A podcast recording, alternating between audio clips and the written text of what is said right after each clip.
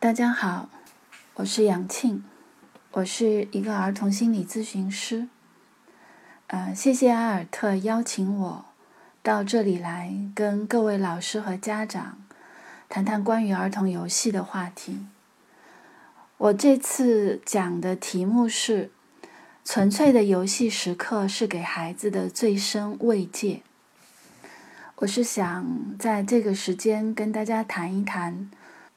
我们为什么要陪伴孩子的游戏和如何陪伴孩子的游戏？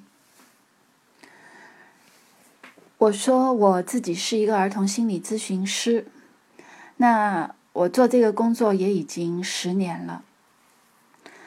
这是一份什么样的工作呢？我的工作就是在一间放满各种玩具的游戏室里面陪伴小孩子游戏。一般这个游戏是大概十平米左右吧，里面会有一个很大的沙箱，里面摆满沙子，小可以跑，小朋友可以跑到里面去玩。我们还会有一些娃娃家的玩具，有一些绘画的玩具，有不倒翁，嗯，有这样的一些玩具，让小朋友可以拿来玩。那么，怎么理解我的这份工作的意义呢？曾经有一个男男孩，他有一点点情绪和行为的问题，因为他是呃来自一个常常争吵的家庭，所以我看到他曾经搭过一个房子失火的场景，我猜这是象征他的家庭吧。然后他又在这个房子的边上铺了很大的一块绿色的草皮，又放了一个人在上面。他跟我说：“这个人是你耶，你在给草地浇水。”我听了以后就觉得这个小朋友这种表达非常非常有深度，这就是孩子的语言。孩子用这样的一种很形象的又有象征性的这种语言来表达对我的工作的理解，所以我觉得就是这样啊，就像这个小孩说的一样，我是一个浇水的人。其实所有的老师、所有的爸爸妈妈都是浇水的人。一棵树要长大，就离不开有人。在它的根部缓缓的浇水，这就是这份工作的价值和意义。然后在讲游戏的时候，我想先给大家讲一个电影。这个电影呢是日本导演北野武拍的，这个电影的名字叫《菊次郎的夏天》。这个电影是非常有名的。然后我讲这个电影呢，不是把它当做一个虚假的一个电影来看的，虚构的电影来看，我是把电影看作是真实的事情，把里面的大人和孩子看作生活中真实的和永恒的儿童和成人来看的。这个电影一共一百三十分钟，分成前九十分钟和后四十分钟。前九十分钟的故事呢，是慢吞吞的讲一个大人陪小孩去找妈妈，他们走路啊、搭车啊，遇到了各种各样的事情和各种各样的人，最后他们决定还是回家吧。小孩子呢，在这个时候呢，就特别特别悲伤，不是因为他没有找到妈妈，而是他没有找到他心里想要的那个妈妈。所以他就非常悲伤，那个大人就很想安慰他。那么接下来的四十分钟就讲这个大人怎么安慰他吗？不知道。接下来的四十分钟，这个故事要往哪里去走呢？其实这个电影最美妙的部分，在我看来，就是从这里开始的。这个时候，电影就出现了一个标题。那个标题叫做“一起玩吧，为了那孩子”。那个电影里的那个大人呢，就找来了一群奇奇怪怪的人，都是他们在路上遇到的。那么他们就在一片小树林，有草地，有池塘，他们就在那一边露营了几天。他们天天在那儿做什么事情呢？就一件事情，玩，各种玩。比方说，他们玩钓鱼，一起钓鱼。那个池塘里是没有鱼的啦，那就有一个人，他把草绳剪成一段一段的，又拴在这个脖子上，然后他就跳到水里面去。那个草绳在水上面飘啊飘啊，它看上去就像一只八爪鱼，然后大家就去钓它。再比方说，他们玩这个，呃，我们都有玩过的那个一二三红绿灯，红灯停，绿灯走，然后一个人背对着大家，大家要从后面悄悄悄的，不让他知道围上去。那个游戏大家小时候都玩过的啊，数到三，那个背对着大家的人就唰一下子把头回过来。如果那个时候谁还在动，那么那个人就输了。他们还玩那些很疯狂的游戏，比方说，他们裸体荡秋千，在池塘的上面有一只长长的藤，大家就在吊在那个上面荡来荡去，裸体哦，然后动不动就掉下来。掉下来也没关系，反正就掉到池塘里去洗澡、去游泳，玩啊玩啊，小朋友就变得越来越开心。你想，好几个大人什么事情都不做，就专心陪一个小孩玩，这个小孩真的就把自己伤心的事情给忘记掉了。然后分别前，他们总是要分别的嘛。分别前，他们玩最后一个游戏——躲猫猫。然后躲猫猫的那个场景是在海边，一个很空旷的一个游戏，呃，很空旷的一个停车场。中午，阳光刺眼，空气寂静。那个小孩子是浑然不觉，然后那两个大人呢是全心全意的守护着他。这个场景是很动人的，嗯。然后这个电影后来就结束了。这个小朋友回到他原来的生活里，他还是没有找到妈妈，但是他已经，已经不是像前面那样一个那么悲伤和无助的孩子了。他心里面有那么一段美好的、非常纯粹的一段游戏的时间，这让他的心里面得到了很大很大的安慰。好，然后我们再从电影里出来，呃，我想到北野武还有一本电影叫《花》，呃，叫呃奏鸣曲的，那个电影啊也有很长的一段是专门拍游戏的，是那个啊一群杀手，他们在他们在死之前，当然他们不知道他们要死。但其实是很危险的一个境遇底下，他们把生死放在啊度外，置之度外，专心的玩各种各样的游戏，这也是蛮有意思的一本电影奏鸣曲，也是讲游戏。所以你看，游戏不仅仅是小孩子的，也是大人的慰藉。这电影就给了我一个启示。你看，在现实里。当我们遇到一个小孩儿，我们是大人，他是小孩儿，一个成年人的心灵，怎么样跟孩子的心灵相通呢？我们成年人的脑子又怎么去理解小孩子的世界呢？这是很难很难的事情。不管是爸爸妈妈、老师，还是像我这样的心理咨询师，我们都会觉得这很难。那这个电影就给了我一个启示。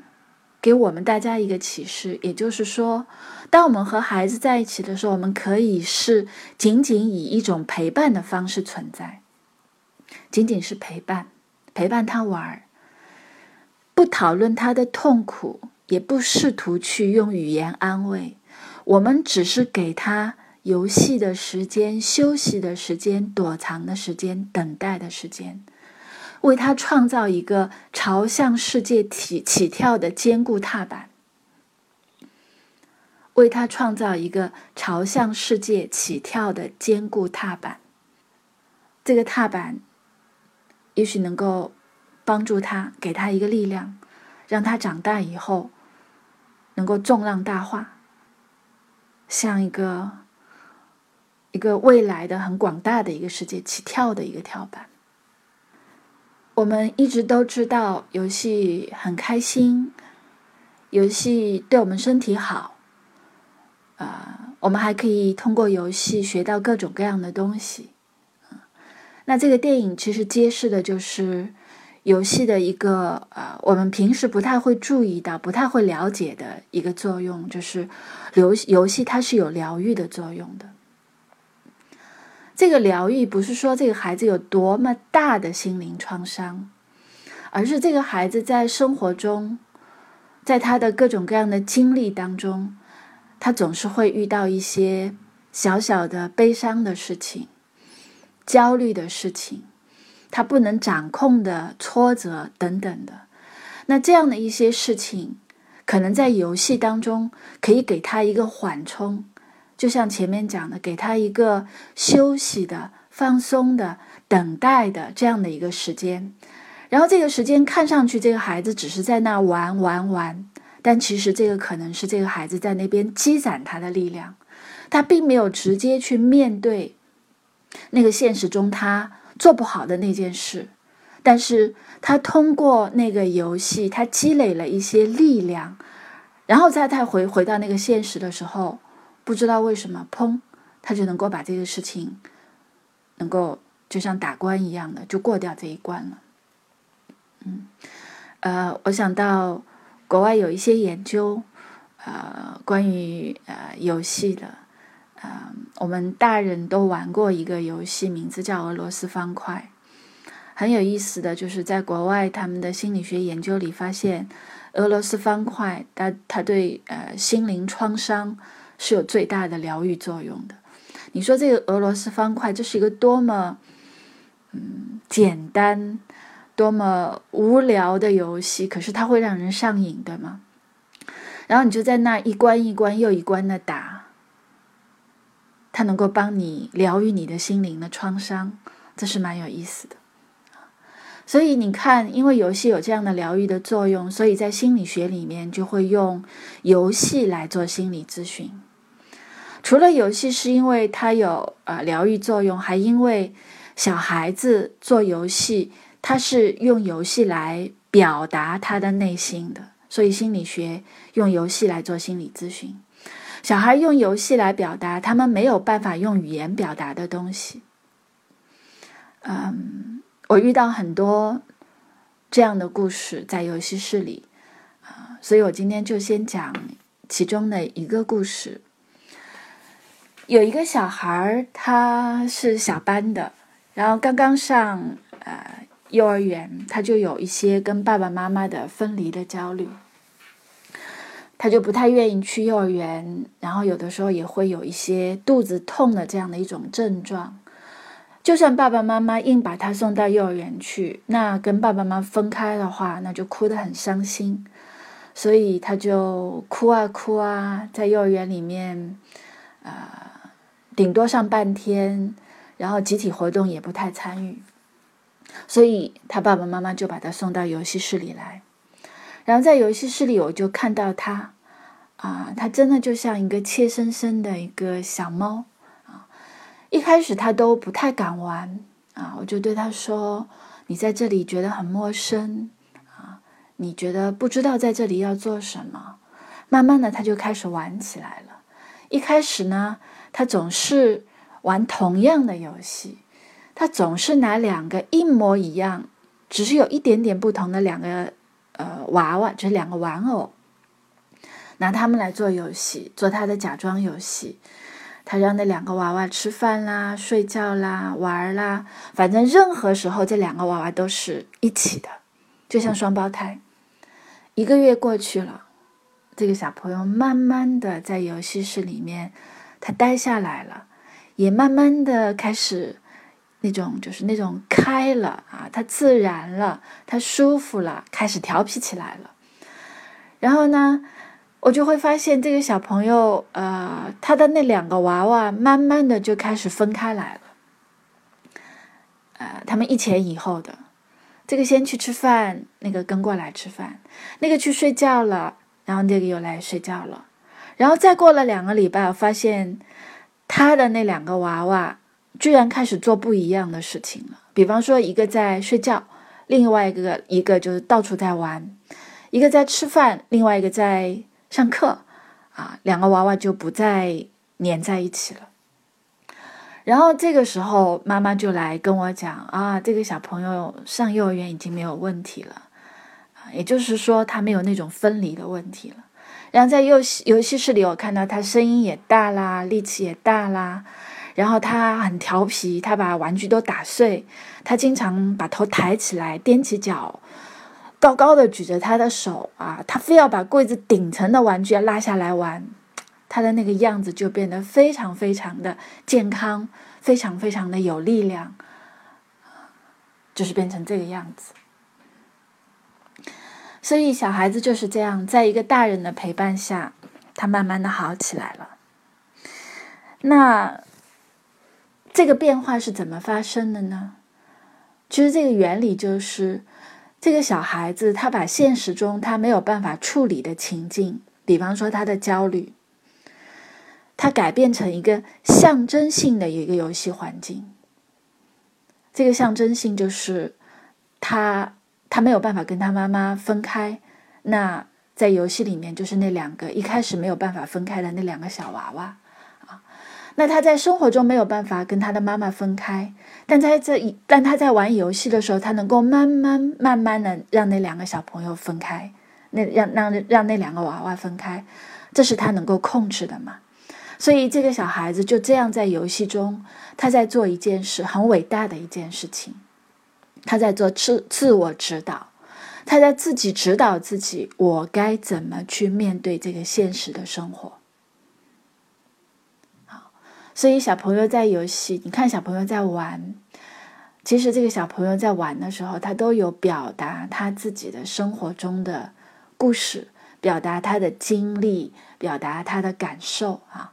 比方说，小朋友玩打针，他也许是表达他他很害怕打针啊。他暴打不倒翁，他可能是在，他是用一种攻击的东西啊。他在游戏里面把他生活中也许不太好处理的一个部分，用攻击的方式表达出来了。有的小朋友，比方说啊，在游戏里面把洋娃娃的衣服脱下来，裤子脱下来啊，这是他对性的一种探索嘛。啊所以在这种时候，小孩子在表达的时候，大人不一定要做什么，因为小朋友在做他的工作。那大人要做什么呢？大人要做的就是给他一个安全的、受保护的一个场，场地的场，场域的场，啊，然后给他这样一个场，让小朋友来自己处理，来自我指导。所以你看，啊，小朋友做心理咨询。就是把他的问题玩出来，大人做心理咨询嘛，就是把他的问题给说出来啊。所以最基本的一个啊一个常识就是，小朋友做心理咨询最适合的途径就是做游戏。为什么呢？因为鸟飞鱼游，小孩玩，小孩一边玩一边把他的生活表达出来，把他的生命中那些重要的东西表达出来。然后在表达的过程中，这个把表达的本身，其实就是他自己在帮助他自己处理这个问题。所以我刚刚讲的那个游戏式的这个故事啊，我们来感受一下。呃，一句话，游戏是假的，但是那些事情、那些感受是真的。所以从这一点上来讲，这个小朋友虽然他是在玩。其实他是在做很严肃的工作啊！刚刚那个小朋友就是在呃处理他和他妈妈的关系。他和他妈妈本来是粘在一起的，然后他可以稍微还脱开呃一拍，到错开两拍、三拍，到分离成两个独立的个体。这就是他的工作。你看他的工作方向非常明确，这是他自己。选择的游戏嘛，啊，然后他的进展也是很迅速的，一两个月过去，他的问题就就有明显的好转。所以小朋友在游戏中是依靠自己的力量、自我指导和自我痊愈。所以，呃，游戏是和游戏，它是一个容器。那心理咨询师或者是大人、爸爸妈妈、老师，也可以是一个容器。我们用一种抱持，抱就是抱着的抱，持是呃持有的那个持啊。我们用这种抱持的这种态度，来营造一个自由的、受保护的空间，来帮助小朋友来表达。有时候小朋友遇到一些问题，那些问题不一定能够一下子找到答案的，嗯，甚至有的时候一直都找不到答案，永远也找不到答案。也许我们要至少要过很久，我们回过去看，我们才能知道答案是什么。所以，我们解决问题可以有另外一种思路，那个思路就是我不是非要找到那个因，然后去解决那个因。然后，从而来改变那个果。另外一种思路，我们做游戏的这个思路就是，我们不去找那个因，我们不去做那个寻找因的工作，也不对那个孩子的行为做任何的指导，说任何的道理。常常指导和说教不太有用。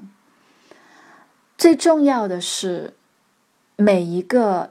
跟小孩子在一起的此时此刻，就是每一个我们和孩子在一起的那个时刻，这个小朋友他是不是觉得很安全？他是不是觉得他受到了关注？他是不是觉得他被接纳？他是不是感受到他能够被理解？啊，我刚刚讲的那些都很强调说。不仅仅是我们给他安全、给他接纳、给他理解、给他关注，而是他觉得被关注吗？他觉得被接纳吗？他觉得被理解吗？他觉得安全吗？这个我们后面会讲，我们怎么样给到他这样的一些东西。只要他有这样的一些感觉，他的内心世界就会改变。所以，也许问题还在那里。但因为他的内心世界在变，所以也许他就慢慢的积累了，他就获得了、拥有了去处理那些问题的一个能力。这个大概就是我们所说的呃成长最本质的那种含义。成长不是说没问题了，成长是他变得能够呃。忍耐那个问题和能够接受那个问题，和慢慢的你会发现他能处理那个问题了。所以，我们来回过头来来看看这个啊，刚刚我们讲游戏，我们也可以来想想教育哈。教育经常会被认为是成年人教小孩，这只是教育的一层意思，我们教他。但教育还有另外一层意思是育。育就不是我们教他，育是孩子用自己的力量成长，但是孩子用自己的力量成长，是需要大人耐心的去守着、等着和跟着啊，守候、等、守护、等候和跟随。所以教育完整的来理解它，就既有我们去做一些，呃。拉他的这样的一个工作，推他的工作，其实还有另外一个，就是孩子自我成长。那那个时候，我们可能只是在边上守护着啊。然后接下来是要讲一个操作性的东西，也就是说，呃，游戏是孩子的表达的过程，游戏是孩子自我指导的过程。游戏是孩子，呃，自己成长的一个过程。那么我们大人该做些什么呢？我想我们要做的第一条就是跟随。跟随这种姿态，就是孩子走在前面，我们大人走在后面。也就是说，让孩子自己独立的发现自己的课题，他自己去探索去解决他最想解决的问题。嗯，所以跟小朋友在一起玩游戏，这个跟随其实就意味着我们少去做建议。我不是对孩子说，我建议你来玩一玩积木啊，或者是我们来画画吧，而是现在是一个游戏的时间啊，小朋友，你觉得你今天想做什么呢？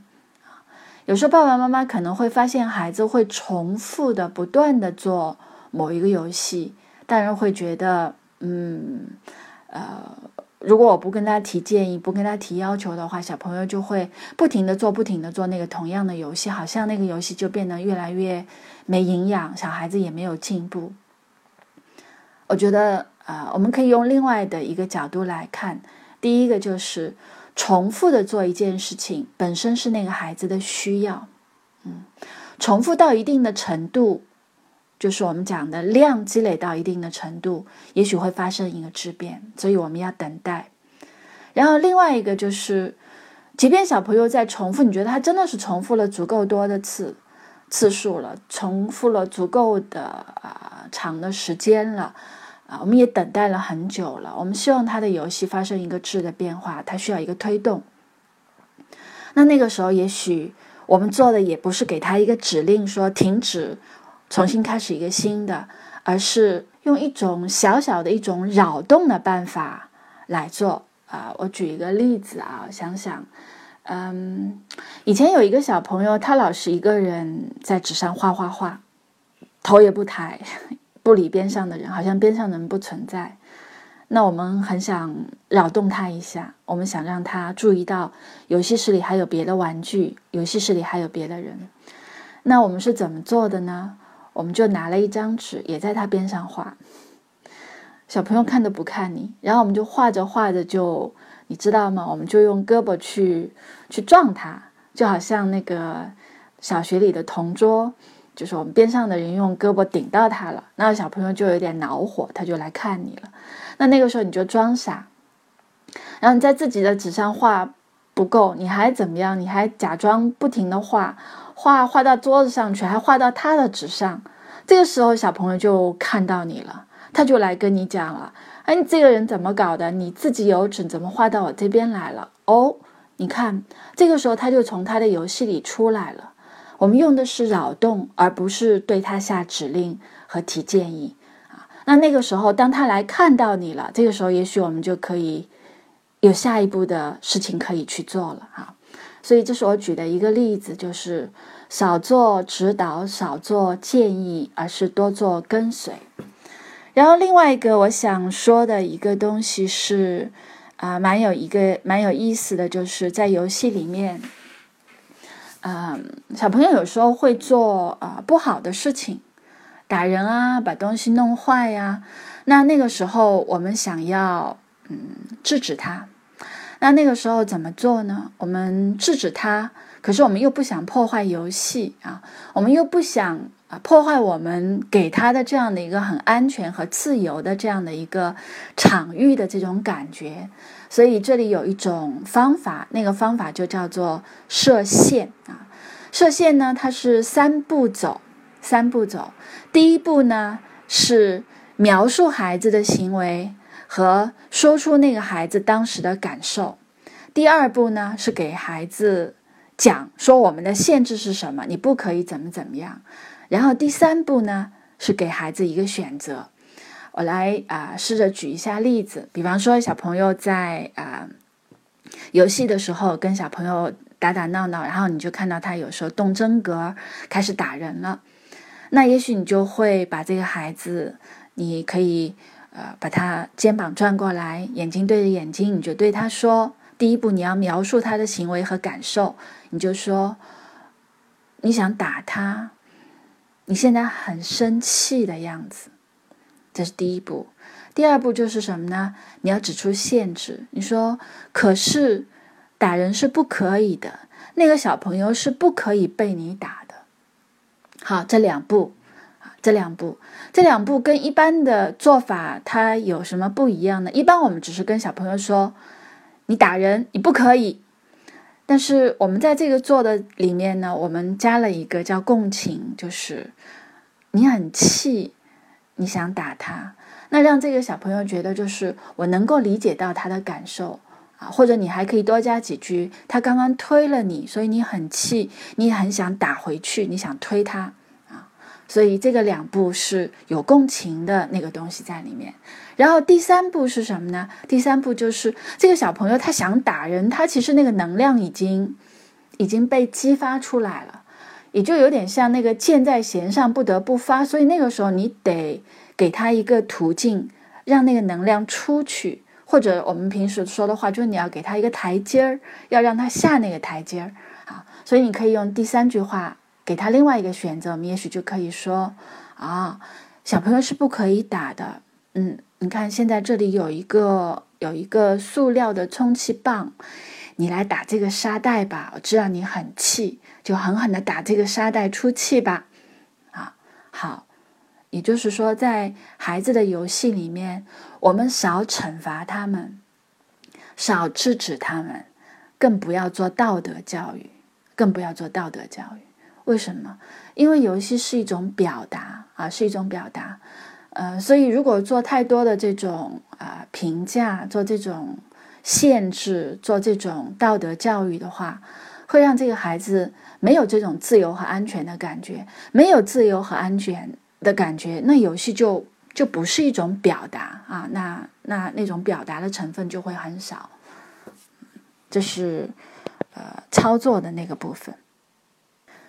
啊，讲到这里，时间也差不多。嗯，很多东西都没有讲到啊，来不及。